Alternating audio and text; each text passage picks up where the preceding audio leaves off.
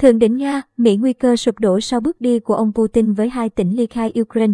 Chủ trương của Tổng thống Mỹ Joe Biden về việc gặp Tổng thống Nga Vladimir Putin có thể bị hủy sau khi Nga tuyên bố công nhận độc lập cho hai vùng ly khai ở Ukraine. Hôm nay Mỹ sẽ công bố các biện pháp khác, có thể bao gồm việc trừng phạt Nga, một quan chức cấp cao của chính quyền cho biết. Vị quan chức khẳng định Mỹ sẽ tiếp tục theo đuổi ngoại giao với Moscow cho đến khi xe tăng lan vào. Ngày 21 tháng 2, ông Biden có cuộc điện đàm với Tổng thống Ukraine Volodymyr Zelensky để bàn về những diễn biến mới nhất của cuộc khủng hoảng. Nhà Trắng cho biết Tổng thống Biden chỉ trích mạnh mẽ việc Tổng thống Nga Vladimir Putin cố ý công nhận độc lập cho cái gọi là Cộng hòa Nhân dân Donetsk và Cộng hòa Nhân dân Lugan trong cuộc điện đàm với nhà lãnh đạo Ukraine.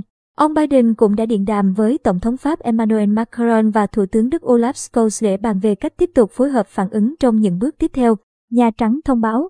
Bên cạnh đó, ông Biden vừa ký một lệnh hành pháp để cấm các cá nhân và tổ chức Mỹ trao đổi thương mại và đầu tư với hai tỉnh miền đông Ukraine. Trong khi đó, phóng viên Reuters vừa kể rằng đã nhìn thấy các hàng xe quân sự, bao gồm xe tăng, xuất hiện từ sáng sớm nay ở ngoài ô Donetsk, sau khi Tổng thống Nga công nhận độc lập cho hai tỉnh ly khai.